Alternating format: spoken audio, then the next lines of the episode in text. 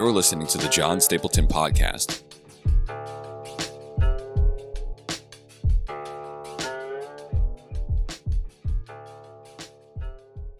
Hey, everybody. Hope you're having a great holiday season. Um, this is the week of Thanksgiving, and I can't believe it's already here. And speaking of Thanksgiving, I was just thinking of reasons why we should be thankful. You know, if you think about it, um, th- being thankful isn't natural. Some of us don't go a single day of our lives without complaining about something. And maybe in good cause, you know? Maybe the world is out to get you. Maybe maybe your life really really really really really sucks. Right? Maybe maybe you have nothing good that happened to you. But if you think about it, uh, that's uh, that's not reality. That's not reality. No matter how bad your life is, there is always good things and bad things that happen. And so I, I just want to give you some reasons why we should be thankful and I want to challenge you. I want to encourage you. I want to give you something good today. I want to give you an asset today. I want to give you a way of thinking that's going to help you be more like Jesus. And so I have five reasons why you should consider being more of a thankful person. And are there more than five reasons? Certainly, but I'm only going to give you five because I know you're busy. One, it's honest. The person that is always complaining might as well say, Nothing good ever happens to me, only bad things. And that's not true. That's not true. You are not in hell. You have the grace of God on your life somewhere. So find the good. You are an expert in finding the bad. Find the good. Um, I think it was Rick Warren that said um, he used this analogy of train tracks. How life is like a pair of train tracks, and you know one track is good stuff and one track is bad stuff, and you can choose on what side of the track you want to live on. Do you want to live on the pessimistic side or the optimistic side? And the truth be told, life together, an honest look at life says, you know what? Some pretty great things have happened, and some pretty bad, horrible, terrible, awful things have happened. And a a person that is overly positive does not look at the bad stuff that happened. And a person that's overly negative doesn't look at the good stuff that happened. And both are not honest. They're both is a lie. And, and so to be an honest person, just be honest about your life. Hey, this is the good and this is the bad. And when you acknowledge the both the bad and the good, you're not burying your head in the stand. And two, you're you're looking for joy which is actually my second point. You find joy. You find joy. You know, we often look for bad and and we can use that same energy to look for the good. Point number 3, it gives glory to God. I'm reading the book of Revelation right now, and one of the things that is uh, interesting, and this is, you can even find this in Romans 1, th- they praise God for creating them and they thank Him they thank him. It's amazing how something as simple as thanks reveals the state of one's heart. It really does. Because either God's God or you're God. And if God is God, then all praise be to Him, everything to Him, all thanks be to Him, because everything good comes from Him. If you're God, well, then how dare the world not serve you? How dare traffic not bow to you? How, how dare people not listen to you and consider you as the smartest person alive? How dare they? How dare people not see my excellence? And that comes from a heart and attitude that says, I'm God, and everyone's here to worship and serve me. I'm here. Get it going, guys. No. The most selfish people are the most miserable people because when you're God, listen, you are you're probably a great person. You suck at being God. You are a terrible God. And everyone who's in your orbit who's forced to worship you is miserable because it will all crumble one day. It's just a matter of when. But if you give thanks to God, if you give praise to where it's due, okay, well, now he gets the glory and you get the joy. And that's that sounds a little bit more like how things are supposed to work. Point number 4. It's a way to practice humility. Because listen, uh, especially here in the Western world, I love America. I love the Western world. We have our share of issues. Here's the thing we have this narrative that we are self made people. We pulled ourselves up by our bootstraps. We were smart. We did it. We, we worked hard. We pulled our resources together. We were, and, and we made it. And the thing is, such an attitude, though it sounds grateful, it's prideful. Look at everything I built. That's Nebuchadnezzar. Daniel chapter 4, he's on top of his roof. He looks at his, his glorious kingdom. he says, Look at everything that I've done.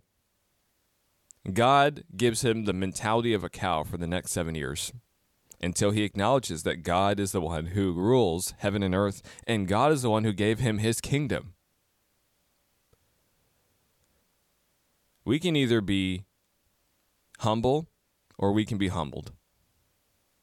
And I'd rather choose the first. Humility says, This was given to me. I I was responsible. I, I did what God told me to do. I lived uh, be- as best as I could in His will. And the blessings that have come into my life since then is from God, because of God, not because of me. If anything, I was the one that sabotaged my own blessing more than anybody else did. I'm my own worst enemy. That's a humble attitude. And the last one being thankful makes you more attractive. Hey guys, listen. Have you ever been around someone who just complains all the time? Like nothing is good. They have all, listen, if they have nothing to complain about, they will fall apart. There could be no clouds in the sky. It can be sunny. It could be a nice, warm day, and they will find something to complain about. Something. Something needs to be wrong because, you know, if nothing is wrong, I have nothing to talk about. Which is social media, by the way. It's your Facebook, your Instagram, it's your newsreel, it's everything that everyone ever talks about. The stuff that's wrong. I hate that, that there are very few people reporting good things that happen. Because you know what? Listen, if you're someone that is constantly on the news, you're probably a pessimist. You probably think that nothing good ever happens because guess what? They don't talk about anything good ever, ever. But a thankful person sees the good that's happening. And in order to see the good, you need to open your eyes and look around. You need to open your eyes and look around and listen the thankful person is attractive. Have you ever been around a wet blanket? A wet blanket? There is this uh, book that I'm, um, I'm, I'm working through called um, uh, High Maintenance Relationships by uh, Parrott, and and it's it, it goes through dealing with all sorts of personality types. At my job, I talk to dozens and dozens of people a day, and, and they're just a variety of temperaments and a variety of people to deal with. And, and this book kind of helps me understand the psychology of their brain. And the thing is, a wet blanket will find something to criticize. It could be a small win. They'll be like, well, you weren't first place. Like, they'll just take away any any any cause of joy that you may have any any source of hey that was good. That's a little like uh, encouragement. They'll they'll belittle it. They'll make it nothing. They may even uh, turn it into uh, something that sounds like a failure. That's a wet blanket. Are you a wet blanket? Listen, if you're a wet blanket, nobody wants to be around you because you bring everybody down. Read the room. And, and and listen, we are here we are here the reason why community is so important is because we need people. We need people to encourage. People need to be encouraged. And listen, when God lives inside of us and when our soul is vibrant, we can therefore pour it into the next person. We can say, hey, here's what God's done for me. Here's why I'm thankful. And listen, that's contagious. Just as the bad stuff is contagious, just as bad news is contagious, just as fear is contagious, you know what also is contagious? Joy and thankfulness. And I know this is the season where it's um, maybe a little hard to be thankful. I know some tragic things have happened to people, especially around the holidays. I understand, not not fully because it hasn't been my experience, but but I, I, I understand why this wouldn't be a season of joy for you.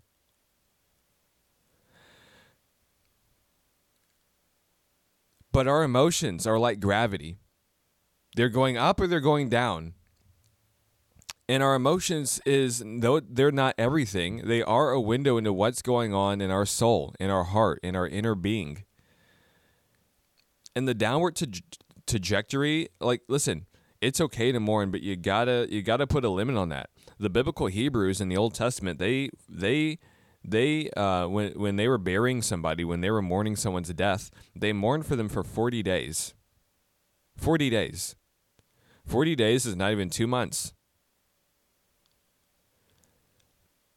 they had the funeral and in the scope of the whole year they, they moved on and i'm not saying that they'd never had moments of sadness but you know that debilitating i need a mental health break i need a mental health day like that stuff like trauma that you know sadness depression that takes that much out of you where you cannot function at work like we need to be putting a limit on it. And I, I know it sounds weird to say that, right? Like, like who am I to control my emotions? Well, well, we need to. I control them all the time when I'm talking to people on the phone at work, right? It's just I need to be a professional, and and a lot of the things that we learn in professionalism is good for life too, because often we just devolve into kids who didn't get what they wanted. We wrote our, our list to Santa or whoever, and, and we didn't get all the stuff that we wanted, and and and and now we're we're ungrateful brats. And we have the option to be either childlike or childish. The childish person says, you know what? Everything's about me. The childlike person is thankful.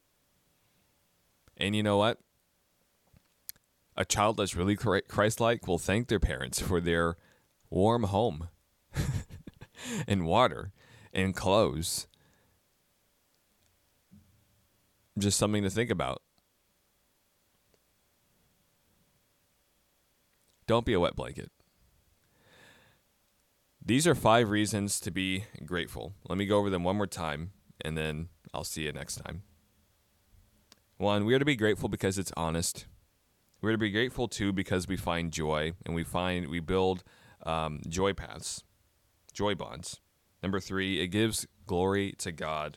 Number four, it's a way to practice humility. And number five, it makes us more attractive on the soul level. God bless, and I'll see you next time.